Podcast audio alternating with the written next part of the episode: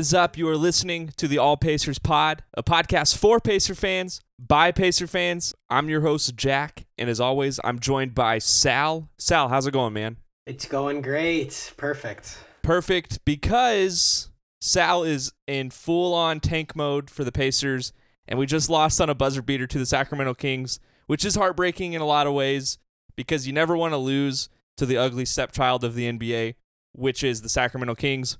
But we, I, th- I believe the Pacers and Kings both had 25 wins coming into this game, and now the Kings have 26 and the Pacers have 25. So we're one step closer to that f- top five lottery odds. Sal, is that how you're thinking about it too? Yeah, they're two games behind us now that they beat us. So um, we lost on a Lyles missed three, but it was put back by Damion Jones of all people. Many people might not even know that name, but uh, yes, we lost to Damion Jones. I know him from the Golden State Warriors. That's where I know him from. Yeah, too. I uh, I I've followed the Sacramento Kings on Instagram for a long time because I mean they're a fun follow. I don't I'm not I'm, I was never even a Kings fan. Obviously, Sabonis is there now, Holiday, Jeremy Lamb, so like there's more to root for.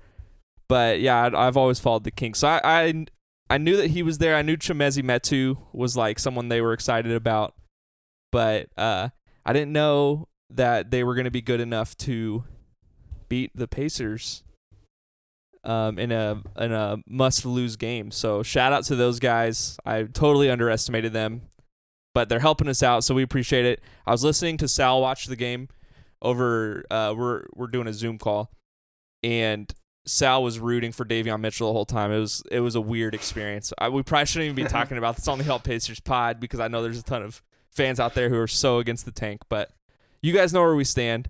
So um, obviously we love the team. But Sal, you have some exciting travel plans the next couple days, right? Yes, I'll be heading to Toronto for the Pacers versus Raptors on Saturday. It'll be my first Pacers game, so very very excited for that. Yeah, and probably nobody's gonna be healthy, right? Oh, uh, gotta knock on wood after Yeah, saying here that. knock on wood. We uh yeah, I mean I there'll be, you know, some of the obviously like Oshae Brissett's not gonna miss the chance to play in Canada, right? Of course, I hope. not. Lance is probably gonna suit up. Tyrese Halliburton's He's the big healthy. one. And then Chris Duarte too. You never know when he's gonna play. He's he's like Malcolm Yeah. Brogdon 2.0 at this point. Yeah. And speaking of that's which, scary. Malcolm Brogdon could play too. I know you're following it daily, probably by the hour of who's going to be playing. So, uh, I I hope I hope all the guys that you want to play play Sal. but uh, yeah, we got a fun episode today because we're we're we've at, we've we've heard from the fans, we've heard from all of the Pacers community, and what we have gathered over this time is you know like a lot of good information about the Pacers and talking games, all that stuff. But the one thing we hear consistently is Lance Stephenson propaganda. And we're part of it. We are big believers in Lance, obviously. Like we we love Lance Stephenson here on the All Pacers pod. Lance, if you're listening, shout out. We would love to have you on the episode. Just let us know. An episode, multiple episodes too, if you'd like. But the point is, we're talking Lance in this episode, and we wanted to get down to we we have the top 50 Pacers all time rankings, but we modified this list. We wanted to figure out where Lance Stephenson fell on this list, and top 50, like yeah, he's top 50. Where he falls in there though, like that's still up for debate. Obviously, like you know, he, his career's not done, so if he plays for Indiana at least one more season, he could move around there. But we're we're gonna go from Reggie Miller's time in Indiana, which we're roughly saying 1987, like his rookie year. We're not like totally deep diving the early 90s for like the best guys. Like Steve Stipanovich, I'm sure is not on your list, Sal. no. Okay, so I took him off the list too. Um, great player. If you haven't heard of Steve Stipanovich, look him up. He played in 90 in 88, 1988 with Reggie Miller, but that's just Reggie's what first or second year. So we didn't want to put him on the list. So like we really took from like the 2000 season to now and tried to rank the best Pacers during that time.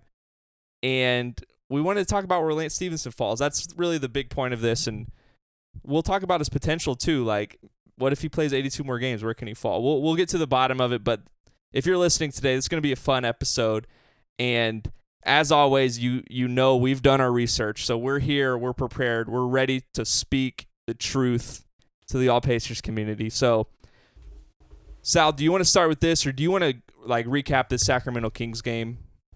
What What are you feeling Um, right now? Well, the game that just ended, uh, Pacers lost 109 to 110, and uh, Tyrese had 13 points. Guess how many assists he had? Uh, nine. 15. Oh my gosh. Yeah, yeah, that, that's the effect of not playing with Malcolm Brogdon, but that's besides the point. Um, and uh, Davion Mitchell, former teammate of Tyrese and Buddy, absolutely cooked. Uh, lost to him, 25 points.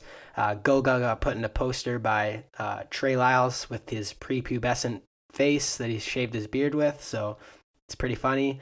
And um, Buddy Hield also had a great game uh, shot pretty well. I think he had 25 points. So, yeah, I mean, it was a good game. Exciting loss, and that's exactly what we asked for. Goga tried to win it. Yeah, Goga Goga tried to win it, but at the very end of the game, when Buddy was dribbling up the ball, all he needed to do was just hold on to the ball, get fouled, put us up three points. But instead, one could say he intentionally threw the ball out of bounds. I mean, it's pretty hard to just let the ball go out like that, but uh, yeah. Buddy is in favor of the tank. Let's just put it that way. Uh, also, who knew Buddy was this good? I know that's like a bad mistake that you never want to see, but look, he's been on a losing team his whole career. I mean, he's been really good for the Pacers, better than I expected him to be coming from Sacramento. So he's been a fun player. Brogdon's been really good recently too. I know you're totally against Brogdon, Sal, but it's going to be hard for the Pacers to decide going forward like who to keep on this team. Maybe they do get rid of both because the trade value will be high for both those guys in the offseason, but yeah, I mean it's this is like a battle it feels like between those two guys and I don't know who's going to come out on top. What what are your thoughts right now? Obviously, I know you want Brogdon to be the one who gets traded, but I mean, Buddy's a good player. Is he a winning player though? Personally, I'd much rather keep Buddy Hield. He fits perfectly beside Tyrese. And if anything, we're not trying to look to win right now. I think maybe either, I, ne- I think next year is going to be another down year for us. And maybe the year after that, also a down year. But I think we're not going to tank for too long. I think it's going to be a one or two year uh, rebuild after this, like one or two more years of being not contending or not trying to contend. But I think keeping Brogdon around is only going to slow down Tyrese's growth. But putting Tyrese with a guy like Chris or even Buddy, just keeping those two guys at shooting guard for Tyrese will accelerate his growth and keep him on the trajectory of being like a superstar talent for us in the near future. Yeah, and you know, as Chris Duarte gains more confidence, Yeah. I, like he's a great three point shooter already at this point in his career, and a great defender too. He doesn't remain healthy, and he just doesn't have all that confidence yet.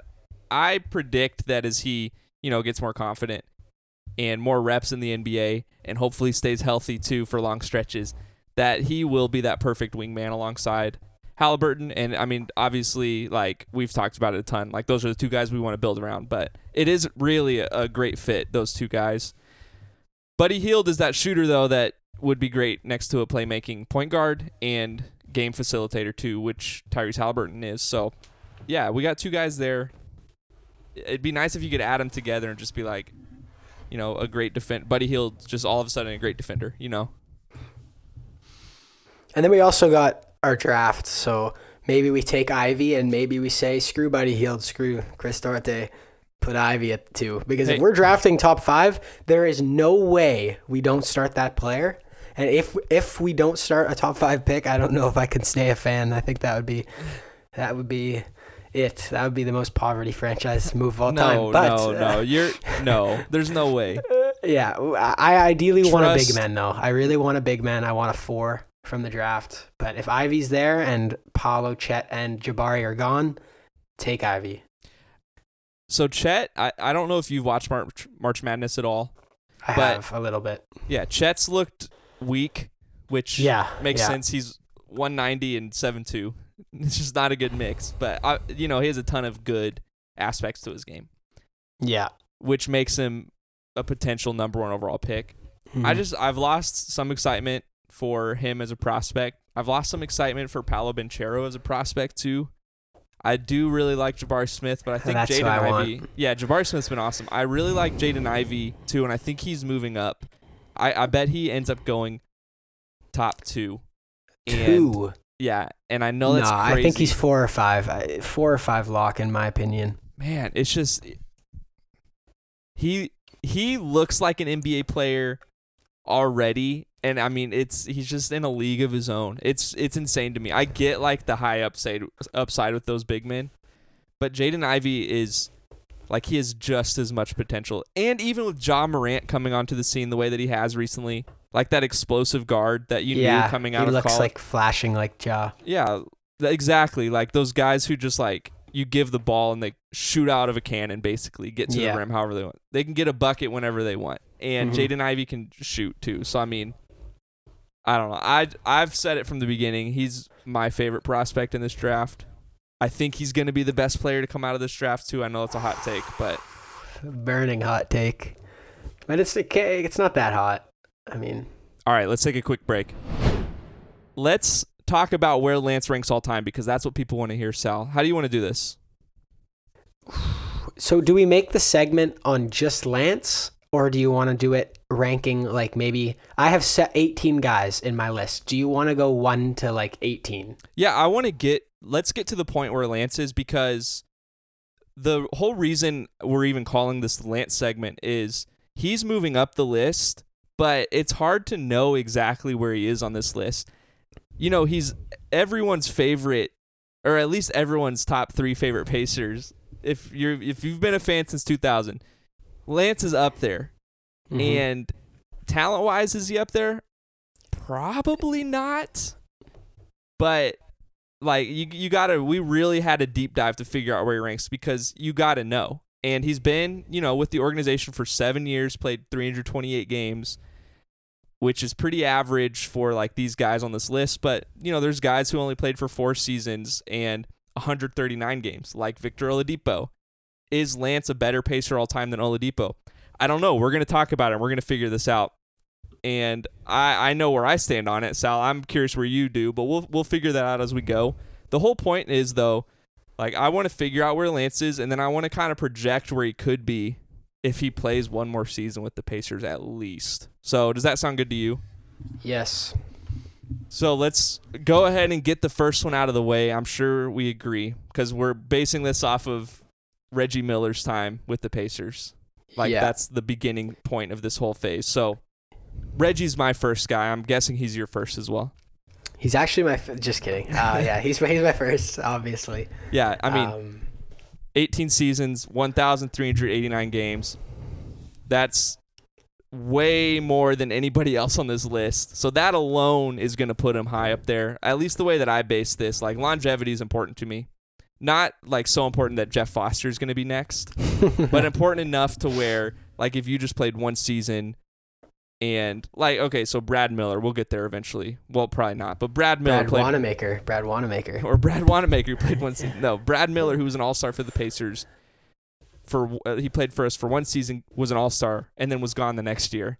Like he's not gonna be better than some of these guys that were there longer that maybe weren't All Stars, but you know, like they were there longer, so the longevity matters to me. So yeah, but Reggie wins in longevity and also wins as probably the most talented player on this list too. Is that is that what you're thinking as well? Um, y- yes, yeah. I think there's only one player in my mind right now that can potentially pass him. That's been in a Pacers jersey, Which is Lance Stephenson. which is Mister Mister Tyrese. But uh, that's a that's a hot take right now. Yeah. But um, yeah. And then my number two and is Jermaine. I don't know if you have the same. Yeah, I have Jermaine at number two. Uh, eight seasons, 514 games, most All Star appearances all time for the Pacers, Yeah, And- six, right? Yep. Which is kind of low. It's kind of sad, yeah, but I know it's kind of low. really weird. I mean, originally had five too. That you know something's wrong there, but yeah, weird. he was playing during the same time as Michael Jordan, so there was always Yeah. that one guard position gone. So I at least had to battle that. But um, yeah, so Jermaine O'Neal, like you said, six-time All-Star. In his peak, which he finished third in the All-Star or in MVP voting, he averaged 24.3 points, nine rebounds, and two assists, plus two blocks per game. I mean, this this dude could do it all defensively and offensively. He was my one of my favorite players growing up. I had his poster above my bed, and Jermaine O'Neal was the real deal. And yeah, number two, I think is the right spot for him. And all time, he's top five at least, maybe top three. So yeah, number two is a good spot I think for here. So I'm glad we agree on that. Who do you have for three? So three to five is where it gets tricky, I think, uh, for a lot of people.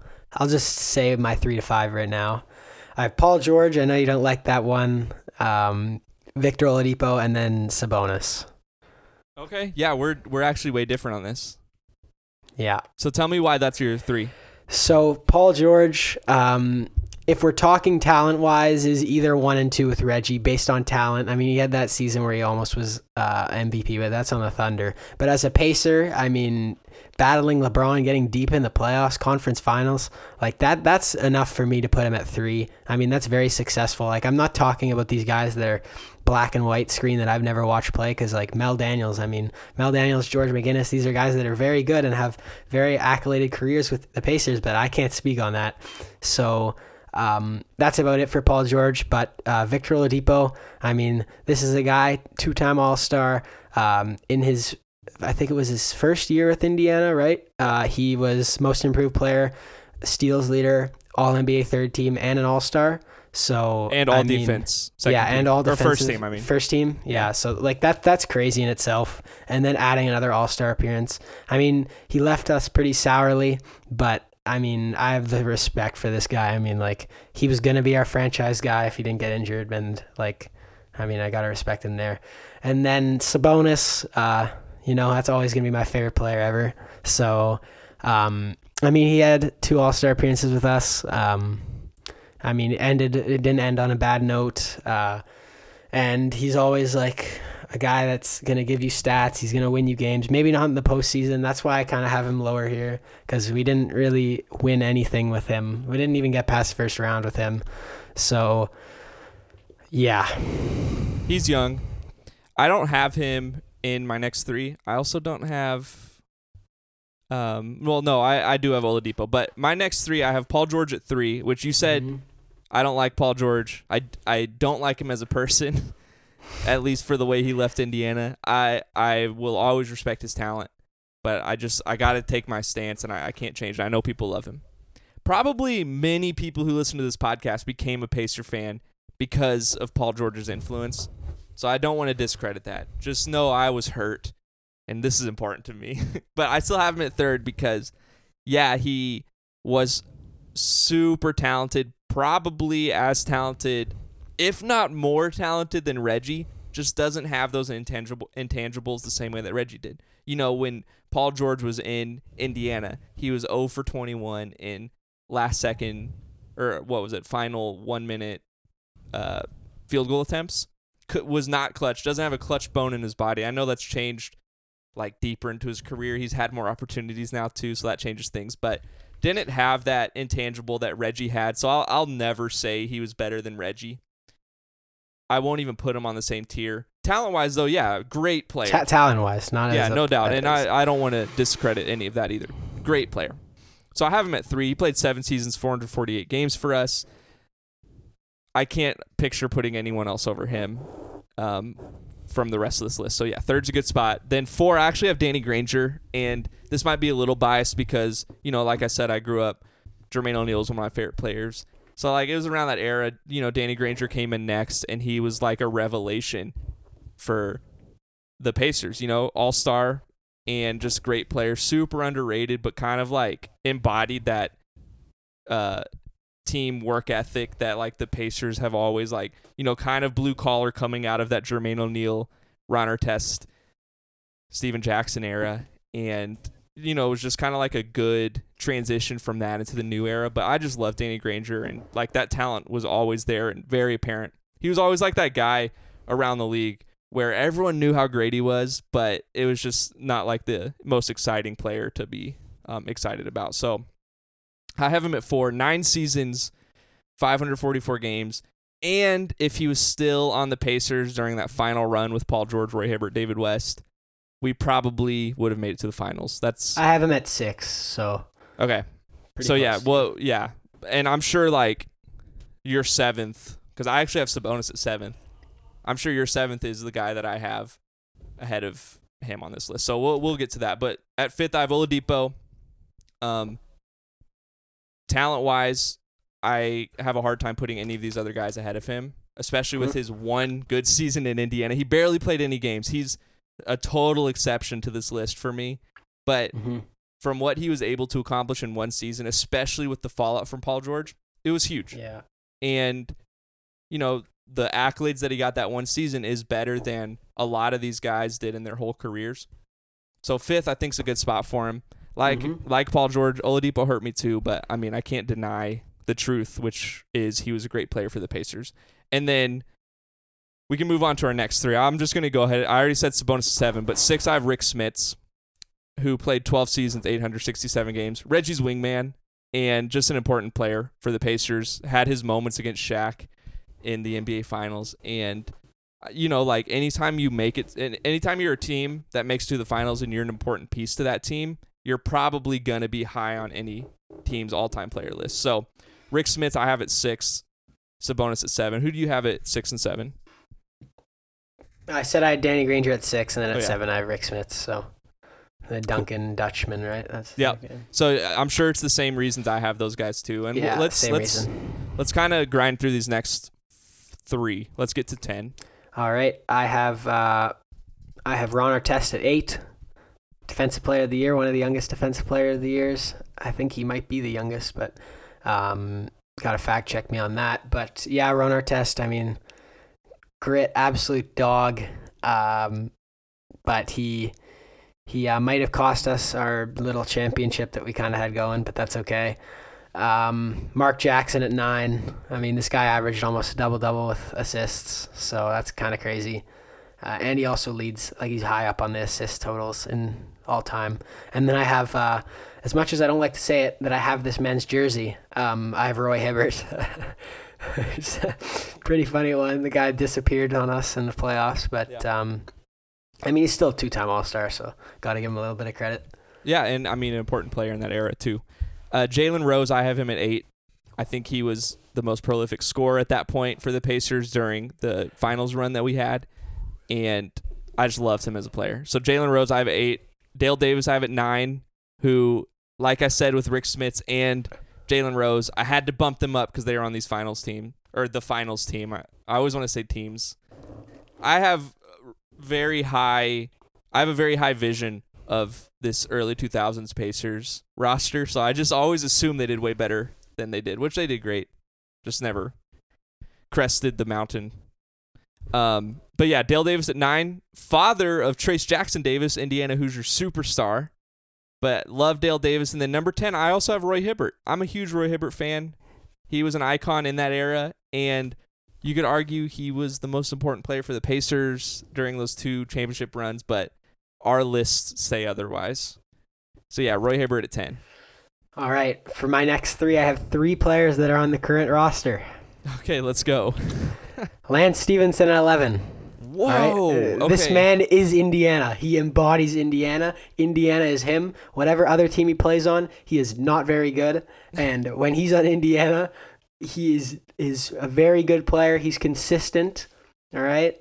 Um, this year he's transitioned into like a point guard. I, I don't know where this came from, but this guy can have nights where he has like 10 plus assists, which I never thought I would be ever saying. But uh, I mean, yeah, Lance Stephenson had a year where he was. Uh, I mean, he said himself that he was very angry that he didn't make the All Star team because the Pacers were the one seed, and um, I mean, yeah, he was on the team when the Pacers were really successful with Paul George, so I got to give him that. And um, I mean, yeah, uh, he's been a good playoff player as well, and uh, yeah, he he is Indiana. He is the definition of Indiana right now in these modern times. So you have him at 11th. That's why your list is only to 18. That makes sense to me now. Okay. Yeah. I Um, I cannot believe he's that high for you. I'm I'm excited for this list. Okay. yeah. Cool. I, I love your reasoning. He is he is the most other than Reggie, yeah. the player that needed Indi Reggie didn't even need Indiana. Reggie could have been successful anywhere. So Yeah. I take back all of this. Lance is the one player in the history of the Pacers organization that needed the Pacers more than any other player. Yes. Th- so I mean that alone is crazy, but it's the truth. And I, I don't know if there's any other player like that for other teams.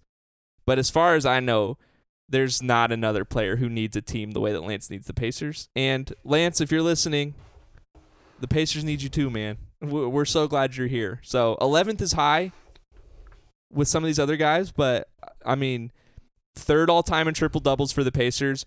You could argue was the third best player for the 2014 Pacers team, and you could also argue was the reason they lost to the Miami Heat in the Eastern Conference Finals because of the fist fight he got into with Evan Turner before the playoffs. But there's other other things you can blame uh, that travesty on. But yeah, I mean Lance Stephenson, great player. Eleventh though, insane. There's you know there's some other guys that you're putting him ahead of. That's kind of crazy, right? Um, my next two guys. Uh, I I know you're not gonna like this list now, but Let's hear it. I have I have Miles Turner. Okay. That's that's an Indiana boy. He's gonna.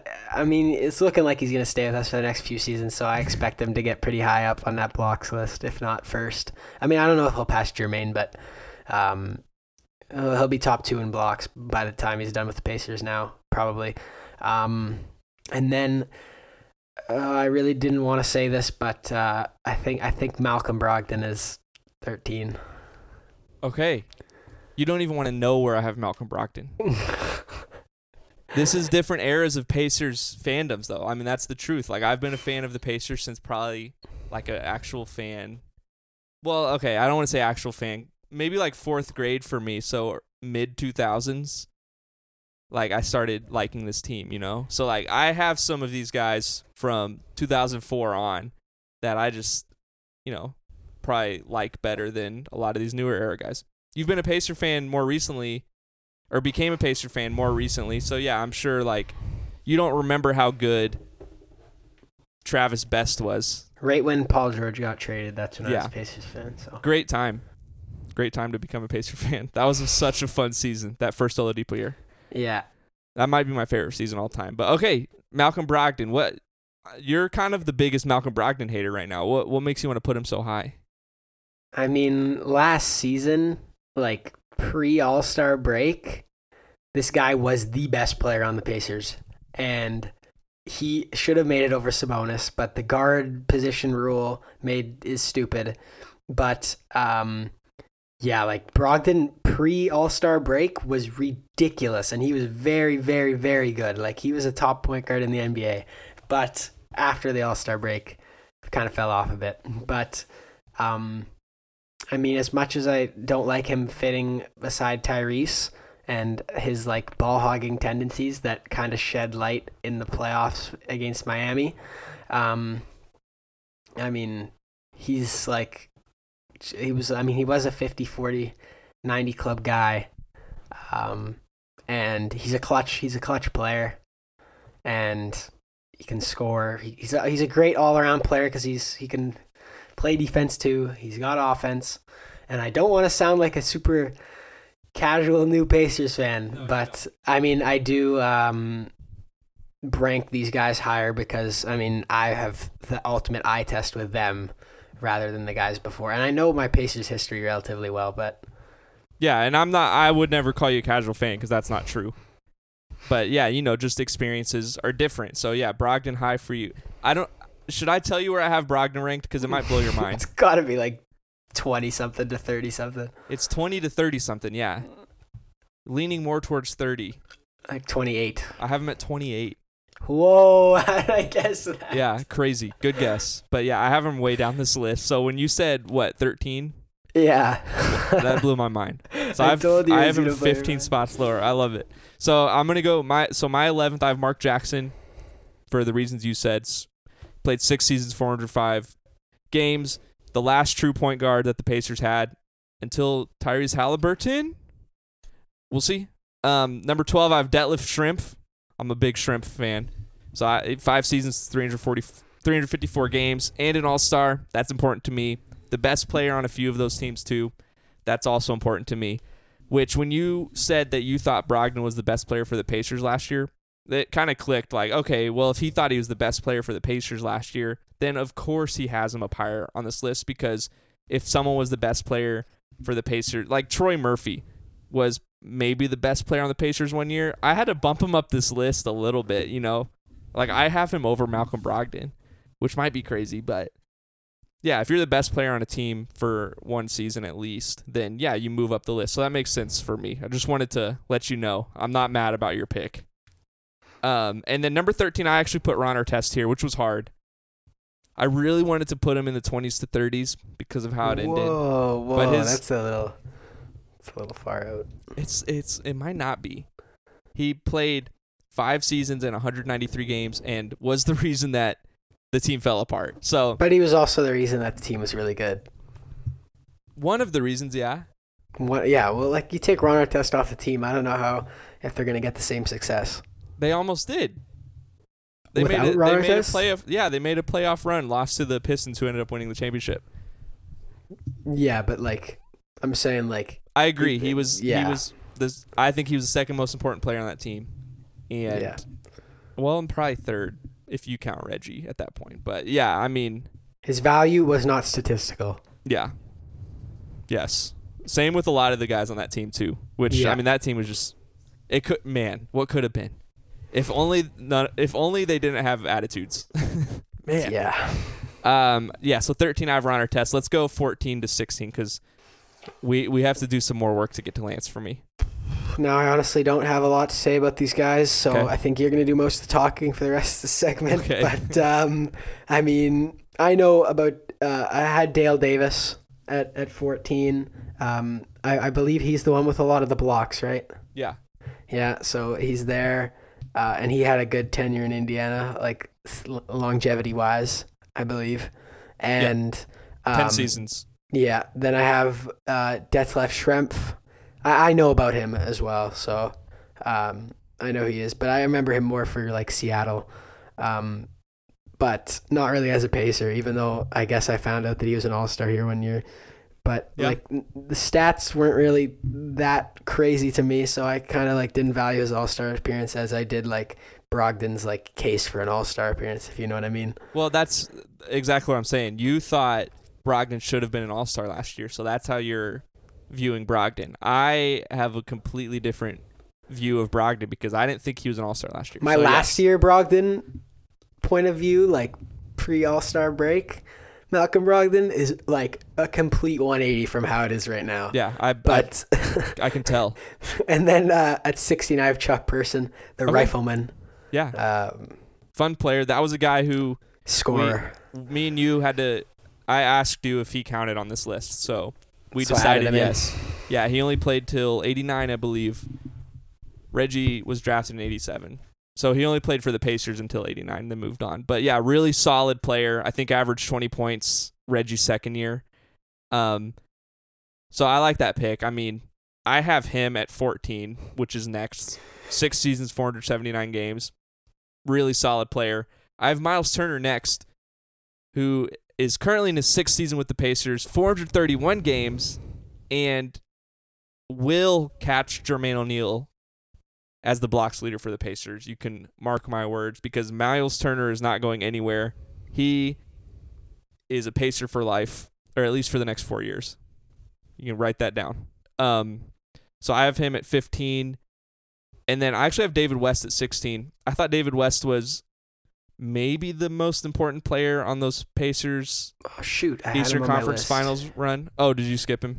No, I had him, but then like when I was like changing some stuff to add Chuck Person, I forgot to put him back in. Oh, you're But good. I'll, I'll put him after Chuck Person. yeah, that's fine. I mean, David West was like at the end of his career at this point when he played for the Yeah. Pacers, but was you know the voice in that locker room, an important, maybe the most important piece for that team too. Um, and I I just loved David West. I thought he should have been an All Star at least one of those seasons too, but Uh, solid player, crucial piece for that championship. Or I always want to say championship. Eastern Conference Finals runs. That was my 16th, which leads us to 17th, which is where I have our beloved Lance Stephenson. Okay, that's not that much lower than me. I mean, like kind of talent wise, but I bumped him up because of the seasons he played, and which is seven. One season he only played six games. It was the end of what last or two seasons ago. When did he play? Six games. I don't remember, but no, it was the season where he played three for three different teams, six games each. So I think it was Paul George's last year. I think they were trying to appease the Pacers were trying to appease Paul George. with the Hornet, like when he went to the Hornets, No, it was. or is uh, it? I know he played on the Hornets, Clippers, Grizzlies, Yeah. uh, Hawks, I guess. Here, I will pull it up exactly. I think exact. I think what I'm saying is right. Um, Pelic- Pelicans, he put. That was the weirdest thing I've ever. He does so in right there. 2016, 2017, he played for the Pelicans, Timberwolves, Yeah. and Pacers each six games. And like how I'm saying, like Timberwolves. they the Pacers were just trying within the organization, were trying to appease Paul George and bring his friend Lance Stephenson back. Um, and obviously didn't work. Paul George still forced his way out. But yeah, Lance played six seasons that year, or six games that year, but all together for the Pacers, seven seasons, 328 games. Like we already talked about, he is Indiana. Indiana is Lance. And that's important to me, especially like when someone thrives in Indiana, which isn't a hot spot for free agency. Um, when someone thrives like Lance, like you know, like you're gonna grab onto that. So I love everything about him. It's it's hard for me to put him above some of these guys, but I feel like just based on recency bias and how I feel about Lance as a person slash player for the Pacers, I had to bump him up. So like I have him over Antonio Davis, who I have at 18. Al Harrington, who I have at 19, who had one really good year before we traded him midseason. Chris Mullin, too. Like, I have him over some of these guys. Jeff Foster, who played 13 seasons. Is 17 too low for you, Sal? Or do you think that makes sense? I think it's a tad low, but um, I mean, I, I I like these guys that had one really good season with Indiana that were on like like the lower ends of their career. I don't really value that as a as a pacer all time. But like like you said, Chris Mullin. I know you didn't put him ahead of Lance, but like this guy's like a warrior, and he's always looked at as a warrior. So I don't even like. I saw pictures of him on the Pacers, and oh, like he looks like an old an old an old man. But um, uh, yeah. I mean, you could make the argument for like all those other guys, like in terms of like what they brought to the team in like statistically, but um, I guess I'll, also say my 17 to 19. That's the Let's end of my list. But I said David West was 17, and then I have. Uh, I know this is very low for you, uh, but Jalen Rose, and then uh, Antonio Davis, which you had like at 18. So Mm-hmm. So you left off David West. Um, and did you have Schrempf on your list? yeah, I put I put Schrempf and David West. Oh, okay. So I, I don't know Schrempf who we. was 15 and David West was 17. okay, so I had Al Harrington at 19th. I don't think you have Al Harrington on your list. No, I do not. That one felt is. wrong. I bumped him up kind of last minute. That felt wrong. I, I need to do some more research on that, but I liked him. I'm a, I'm an Al Harrington fan, so uh, I bumped him up. But yeah, so I had Lance 17. You had him at 11th. Any room to move up for Lance, or what has to happen for him to move into your top 10? Is there a path? I think he's just got to play a couple more seasons. Like honestly, like I mean, I know right now we're not um cont- like trying to win, but like if we're trying to win and you have Lance on the team, it's more than just what he does on the court. It's like a a, a locker room veteran presence that we had some bad issues in the locker room. I think that was last year um, with like Nate Bjorkgren and like that team was horrible. And then you see like like this season like we have a very good like chemistry like we're a young team that like everyone likes each other.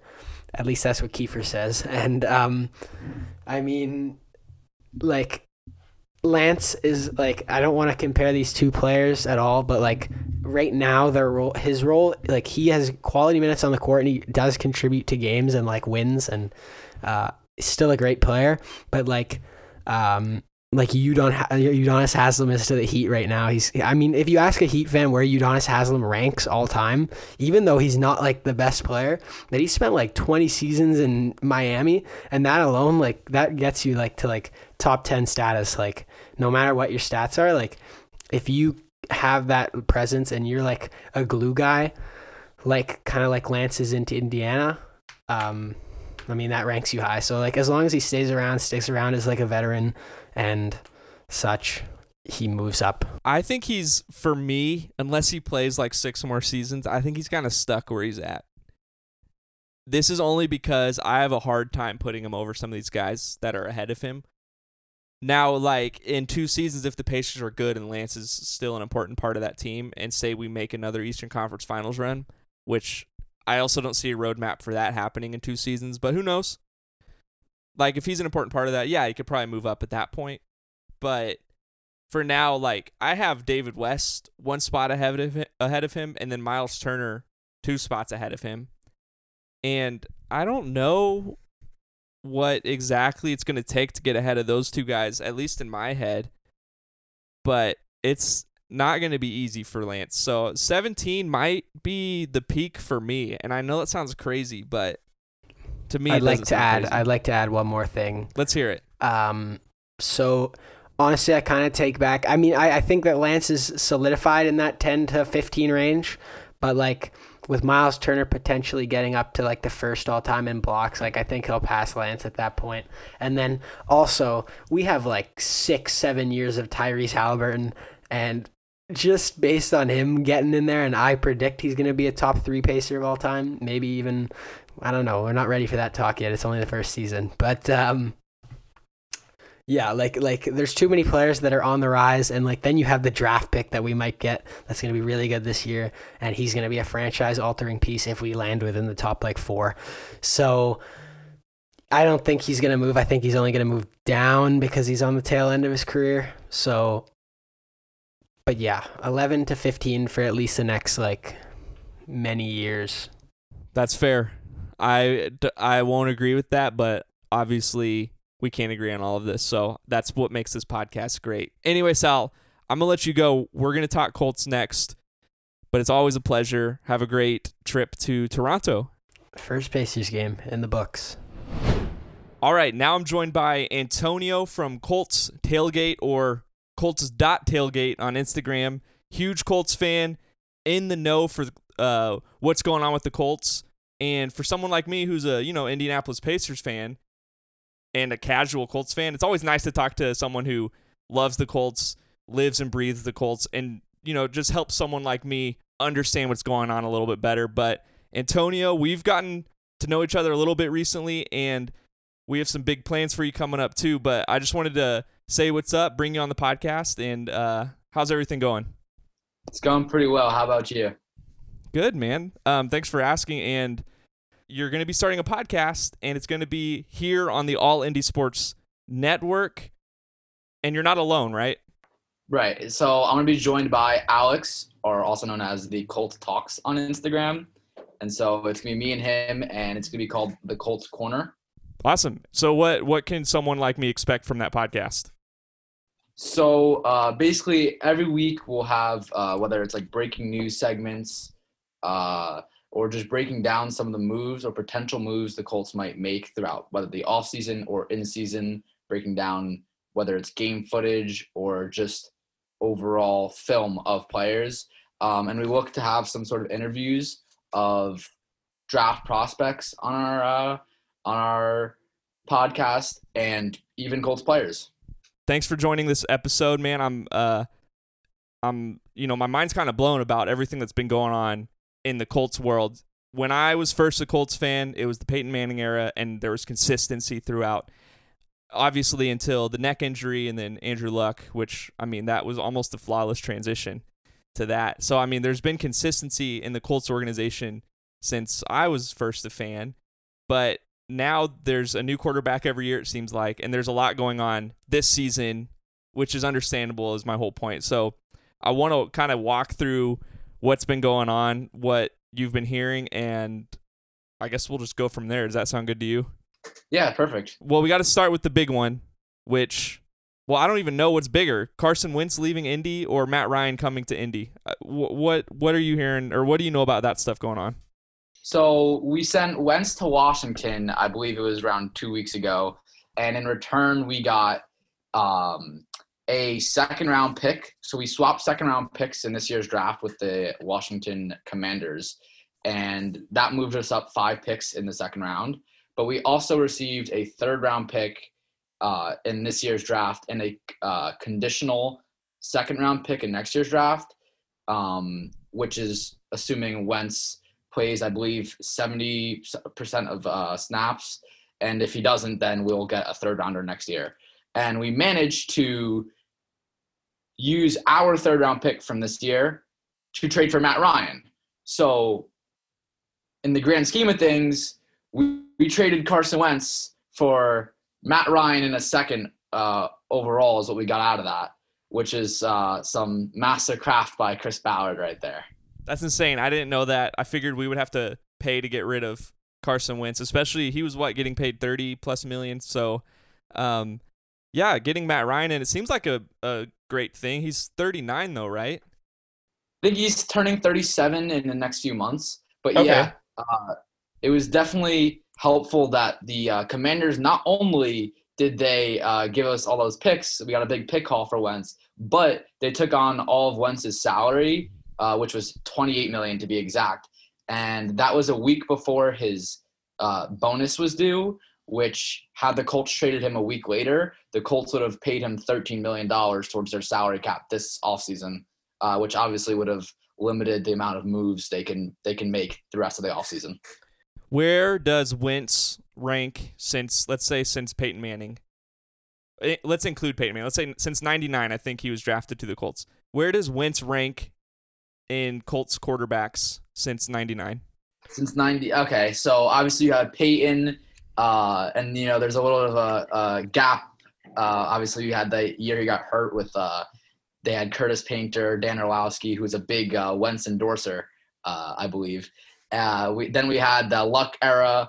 So obviously, the two guys that are unanimously, I would say, ahead of uh, ahead of Wentz would be um, Peyton and Luck. And I think I would say he's probably off the top of my head, not including Matt Ryan, probably fourth. I think you have to put Rivers ahead of Wentz just because of uh, I think he he brought the team to the playoffs overall and was able to get the job done in bigger situations. I know a lot of people uh, a lot of the Wentz truthers. Uh, I'm pretty indifferent on him, but I know a lot of the big argument from the Wentz truthers is his whole uh, 27 touchdowns opposed to seven interceptions. So on paper, you look at that, and Wentz looks like a a, gr- a great quarterback.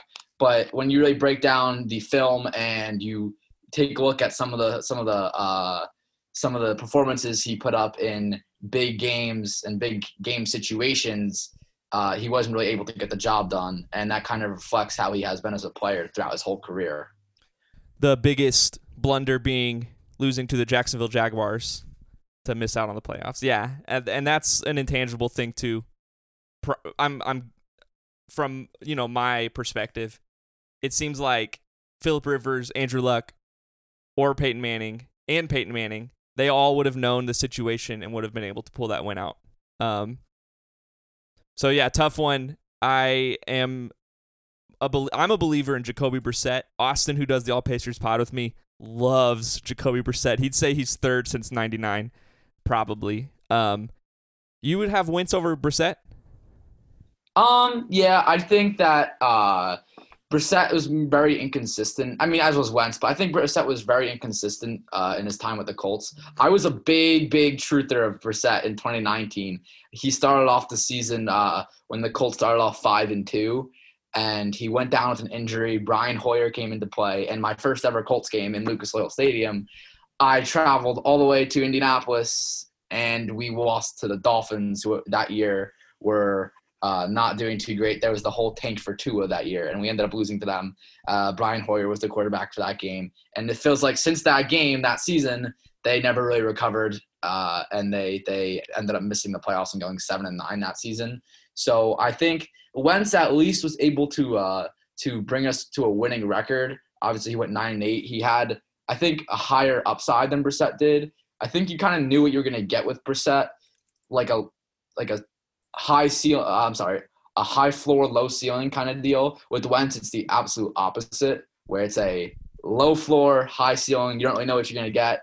Very uh, inconsistent. So it was uh, it was rough not having consistent quarterback play. I would say arguably over the last three seasons between Rivers, uh, Rivers, Wentz, and Brissett. So I'm hoping that we can at least get two seasons out of Ryan and maybe a playoff berth or two, maybe even uh, a little bit of a playoff run with Ryan. Well, let's talk about Matt Ryan then. So I'm looking at his all-time rankings right now. He is eighth in passing yards in his career, right behind Dan Marino and Philip Rivers. In pass attempts, he is ninth, right behind Eli Manning and Philip Rivers. So I guess that's not that important of a stat. I don't know if you think Eli's a good quarterback or not. He in yeah in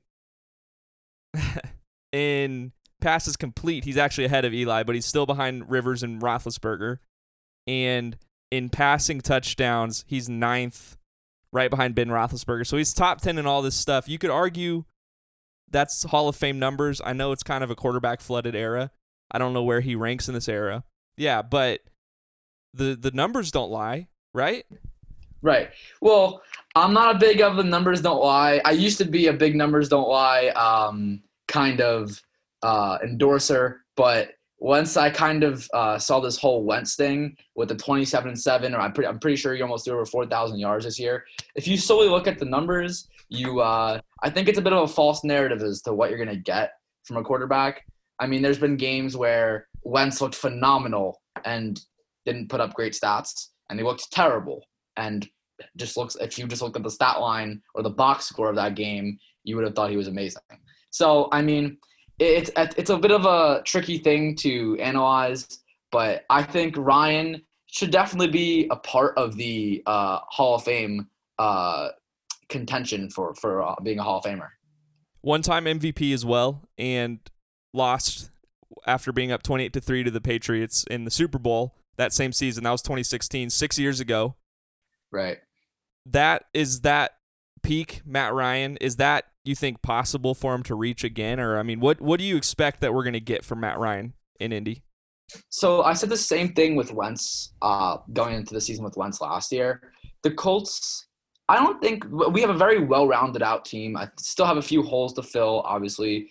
Still have a lot of time in the offseason, but going into last season what I was exactly what I was saying about Wentz was we don't need Wentz to be a superstar quarterback. We don't need Wentz to be uh, what he was when the Eagles made that Super Bowl trip. We don't we don't we don't need him to be that good. We just need him to play consistent and to just get the job done. That's all he needs to do. He doesn't need to play hero, which was the big issue with Wentz is he tried to do kind of a little bit too much. Um, Frank Reich was quoted saying that he needs to make the layups, and a big part of the reason why we went uh, another direction from Wentz was that apparently he wasn't very good at being coached, and he was uh, he was supposed to make the layups and throw it to the, these checkdowns, and instead he's forcing passes into double coverage, and that led to, to him like throwing a couple interceptions at Jacksonville uh, week 18.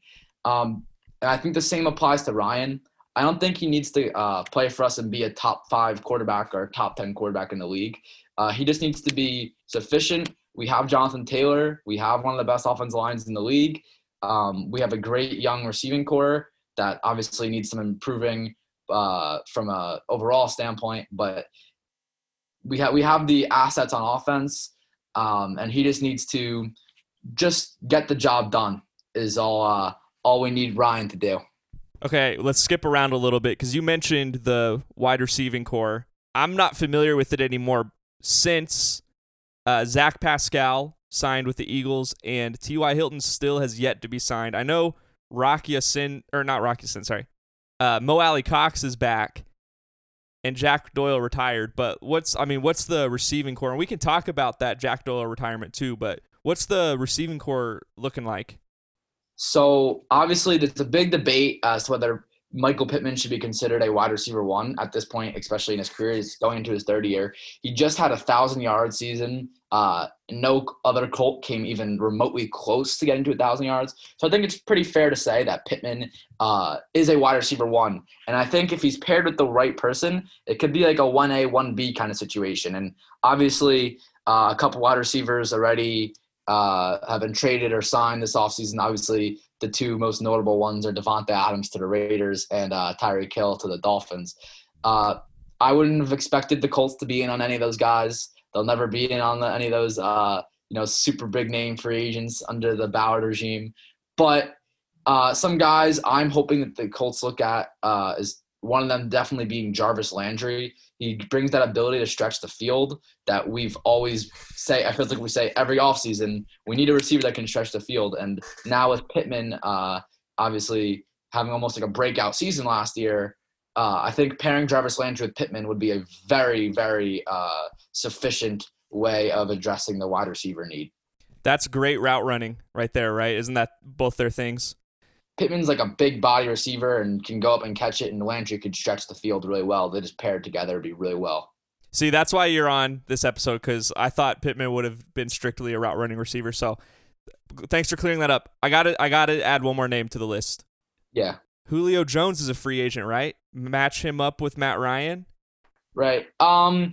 So I've seen a lot of people uh people mentioning Julio Jones. Uh, what I've been seeing is that he has a pretty big market. I saw the Cardinals are linked to him uh, yesterday, uh, and I don't think it really makes sense. He's kind of out of his prime. He's getting up there in age.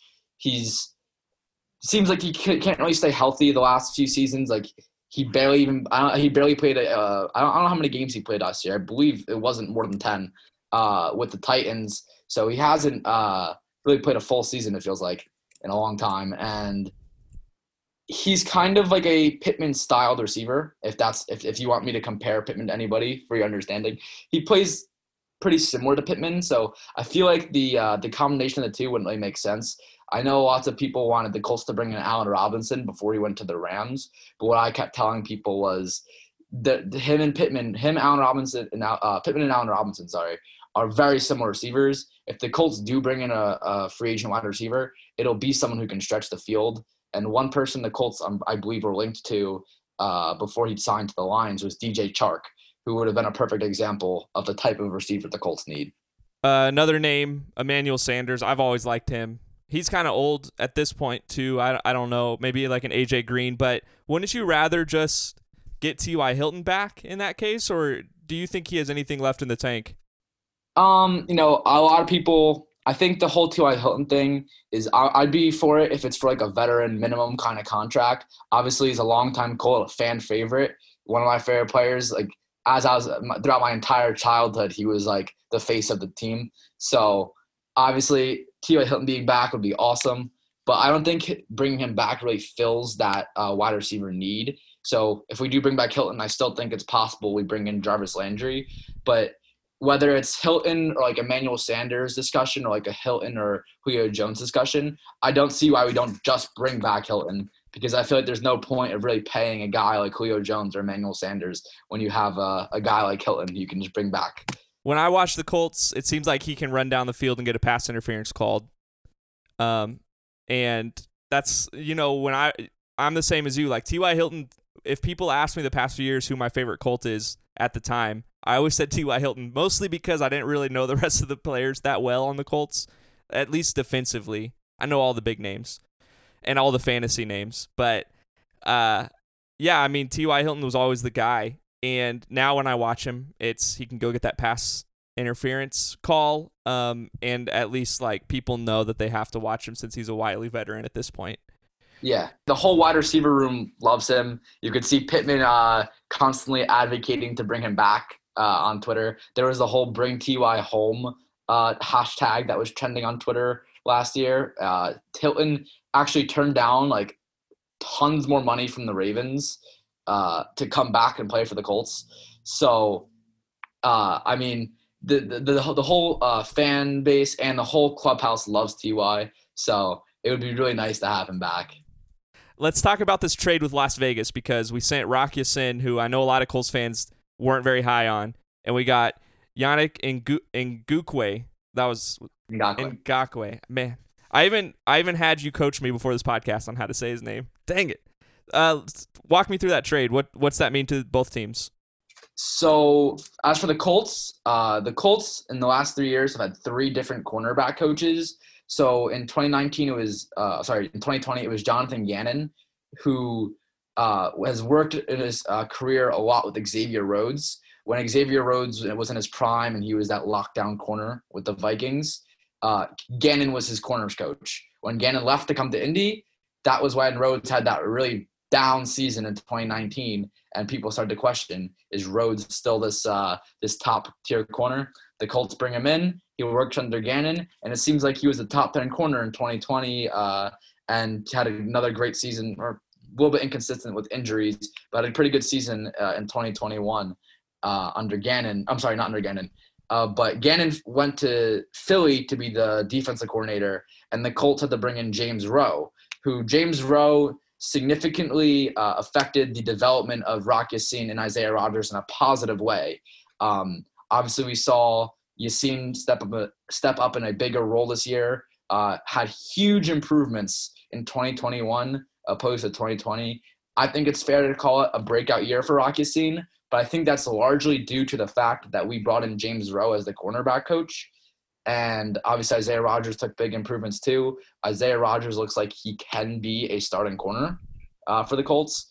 And so the reason why I like this trade is James Rowe is no, no longer with the Colts. So the Colts defensive coordinator uh, was brought in by Chicago to be the head coach, and James Rowe followed our defensive coordinator uh, to Chicago.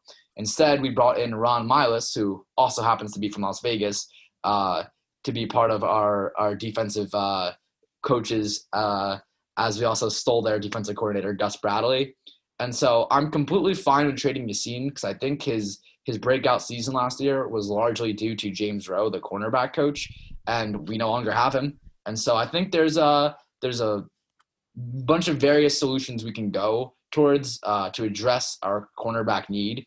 We signed uh, a depth corner, Brandon Facyson, who's also a Raider. So we're like the uh, Indianapolis Raiders are on the defensive side of the ball at least. Um, and so right now, the three main corners on the roster uh, are Isaiah Rodgers, Kenny Moore, of course, who mainly plays in the slot, and Brandon Facyson.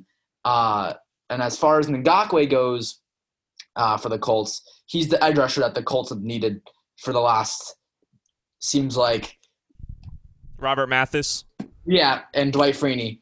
Uh, of course, it seems like we've needed that top tier edge rusher. So obviously last year we just uh, partially addressed that need through the draft uh, in the first round and second round with Kwity Paye and Dayo Odeyingbo, who missed most of the season with uh, I believe it was a torn Achilles because he uh, in the pre-draft workouts before the last year's draft he tore his Achilles and the Colts snagged him in the second round and I'm hoping that he can uh, be more part of the mixed next uh, next season because he'll hopefully be fully healthy.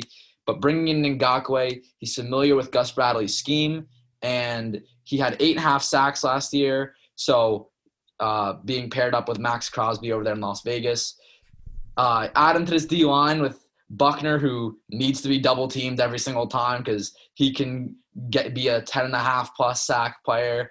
Uh, hoping that Paye takes some strides in a year or two, and obviously Ngakoue is going to get you seven to eight sacks at least every year. So uh, adding a premier edge rusher certainly will help out the whole secondary that we just uh, we just broke down. Um, and I'm hoping that Ngakoue can continue his his uh, pick up where he left off at the age of 26. Still, by the way, um, Ngakoue's been in the league for a while. He's only 26. That's not, another thing that's worth noting. I feel so much smarter already about the Colts. I can't tell you how uh, impressed I am with your knowledge in that just based on talking about Ngakoue. Also, I've been saying Rocky of Sin since he's been in the league. It's Ya-Sin. Rock Uh, honestly, I, I hear announcers say Ya-Sin, so I'm just gonna assume it's Ya-Sin. Okay. But Rocky Ya-Sin, Rocky Ya-Sin, I don't think anyone's gonna uh, call you out on that. Okay, awesome. Well, let's. We have a few more things we want to talk about, but I feel like I really got to pick your brain on this because it seems like you know everything, all the in and outs of the Colts right now. But uh, I mentioned him earlier, Jack Doyle. How are you feeling about his retirement? Was it time? Yeah, uh, I think it was time. Uh, unfortunately, again, another player similarly to T.Y. Hilton, a very long tenured Colt. Uh, obviously, T.Y. Hilton said uh, towards the end of the season that he's going to retire if Jack Doyle retires. That was kind of the whole um, status quo with with T.Y. Hilton as to what he was going to do. Well, Doyle retired, and it looks like T.Y. is going to come back and play football another year, whether whether that's with the Colts or not. But Doyle decided to hang up the cleats. And uh, I think the biggest thing the Colts are going to be missing from Doyle is he's very reliable. It feels like he would never like if he was open, like he was going to catch it. But the other thing that people don't necessarily see with Doyle is how great of a run blocker he is. The Colts really valued that. They valued his uh, his ability as a run blocking tight end. Uh, and the Colts, if you seem to look at uh, some of the tight ends the Colts bring in the last couple of years, uh, obviously Trey Burton, they signed him ahead of the 2020 season, uh, are all very prestigious run blocking tight ends. And so it made it all the more necessary to go back and extend Mo Alie-Cox uh, to a three year extension. And now our tight end room still might be a hole for us. Um, I believe that we're going to address that in the draft. So we uh, currently only have uh, Mo Alie-Cox and Kylen Granson on the active roster as a for tight ends. So I would look to see if the Colts address tight end in the draft, maybe on day two. Are there any tight ends that you're liking in this draft that you would love for the Colts to go after? So the three the three uh, top tight ends that I would say in this draft in no order are uh, probably Trey McBride, uh, Jalen Wydermyer, and Isaiah Likely. Um, there's other guys that I think the Colts can snag uh, maybe early day three potentially. A, a, guy I've seen a lot of Colts fans clamor over is Jelani Woods from Virginia. Um, Jeremy Ruckert from Ohio State. I know uh, tons of Colts fans are also Ohio State fans. So Jeremy Ruckert uh, is a guy I, w- I would I would not rule out uh, the Colts to draft. All right, I don't know any of those names. The second name you said sounds like a Notre Dame guy based on his name, or Wisconsin. I don't know. I'm trying to think. Was it Wydermyer? Yeah, Wydermyer.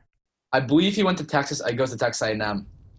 Oh, so not close at all. All right. Uh, let's let's talk about some free agency a little bit because I know the Colts have some money to spend still.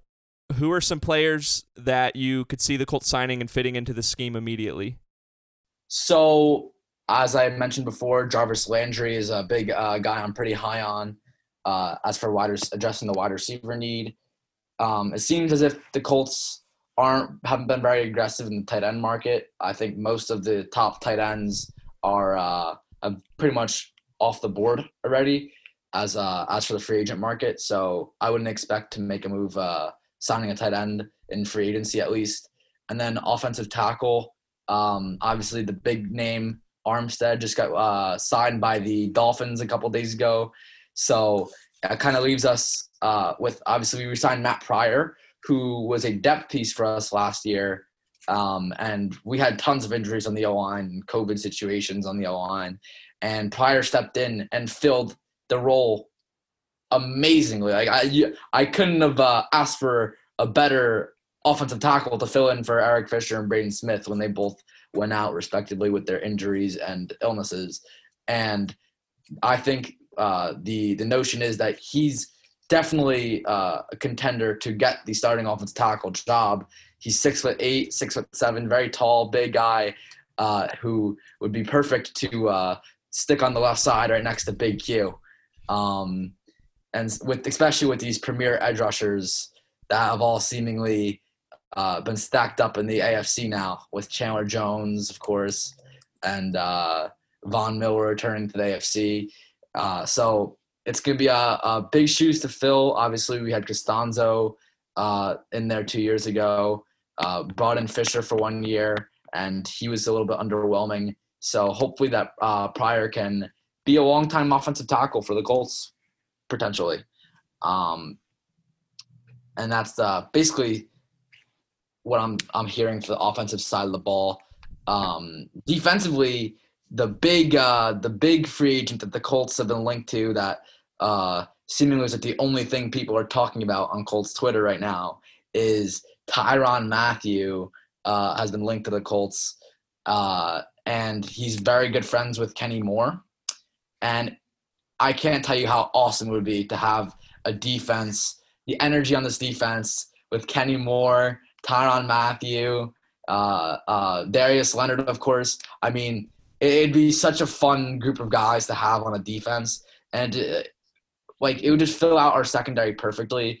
Um, we'd have very solid depth at safety with obviously Julian Blackmon, who's going to be coming back from a Achilles injury that he suffered against the Ravens week four last year. Khari Willis, who I was always been super high on every uh, since he was drafted out of Michigan State in round four.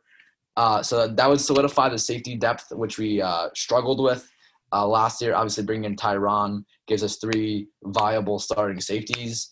Uh, and with Ngakoue and Paye and Buckner, uh, obviously Odeyingbo as well, our pass rush is also super solid already. So I wouldn't expect to bring in any guys uh, on the defensive line unless it's like another depth signing. I know a guy that the Colts might consider be Rasheem Green uh, from Seattle.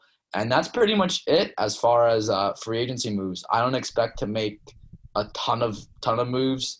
If we do, uh, you know, sign anybody, I would expect it to be like one or two guys um, that could plug in and fill a fill a pretty big role. Awesome. And real quick before we uh, cut this segment, right? Who, who's like some small names that no one's talking about right now on the Colts that you could see having a breakout season this year? Give us your predictions, and if you want, like, make your declaration right now for who the Colts breakout player is going to be this year.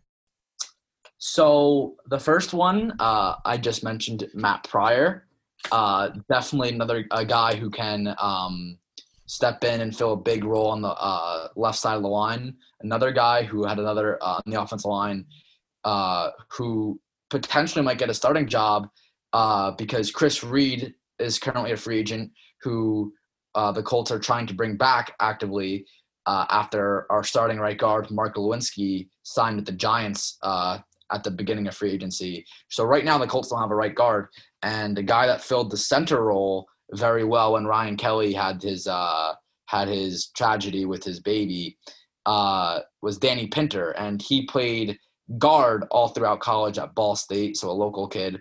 Um, and he filled that role very well. So I would not be surprised if P- Pinter does get the opportunity to be a starting guard, assuming we can't bring back Chris Reed and has a great season.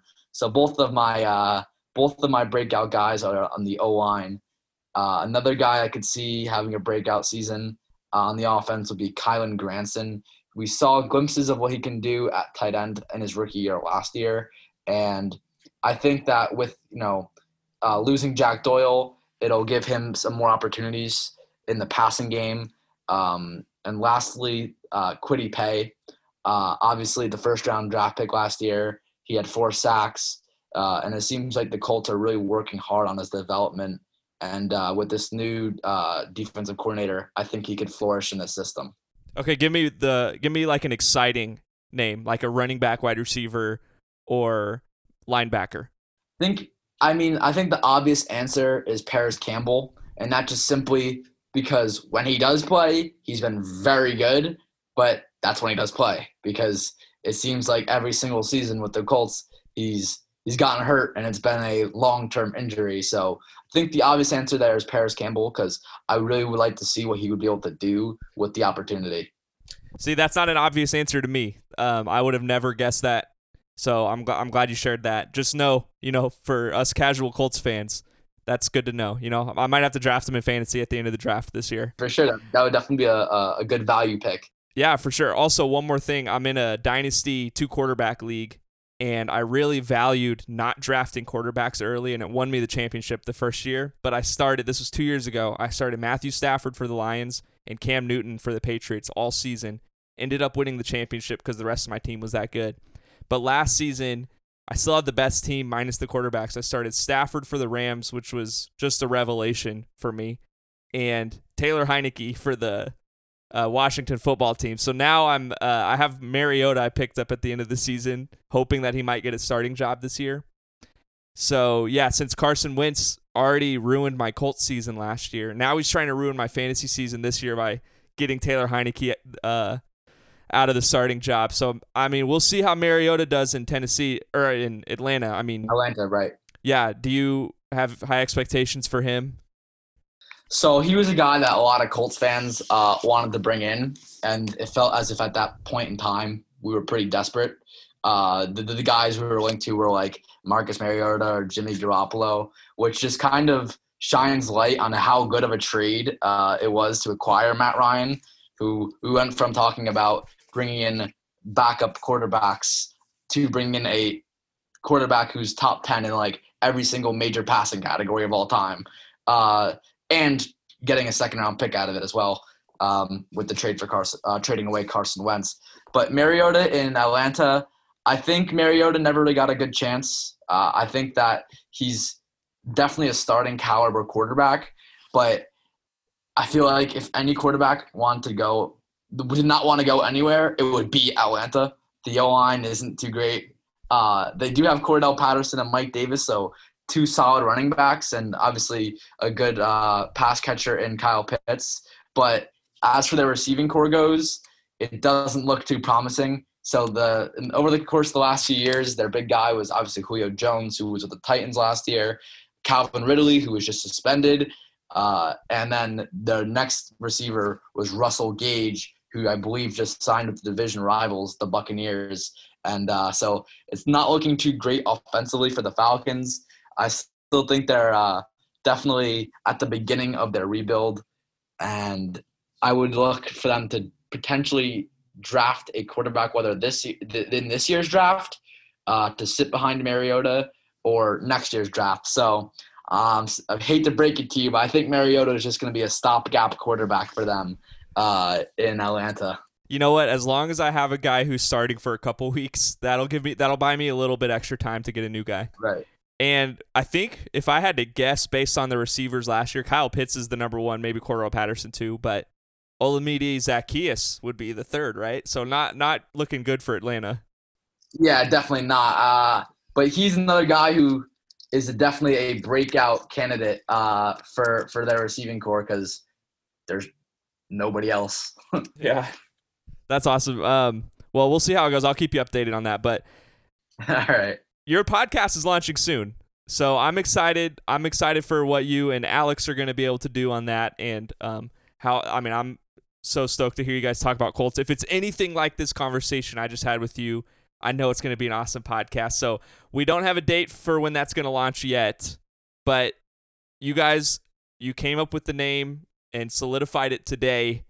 So we're getting somewhere, and hopefully in the next month or two, we'll get this podcast launched and happening weekly. That's the plan, right? Yeah, definitely.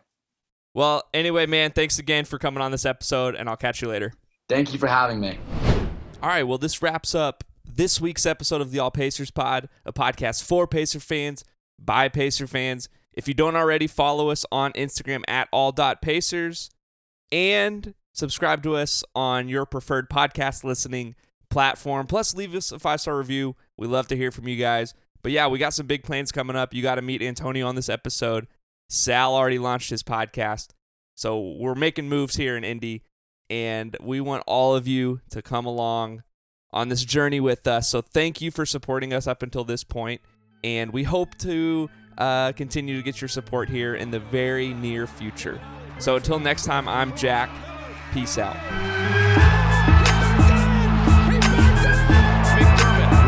Brogdon for three. Got it! Malcolm Brogdon! And the Pacers lead by two. Sabonis says, you want me, Joel Embiid? Come get it, because I'm going to give it to you. Are you kidding me? Sabonis brought it to him.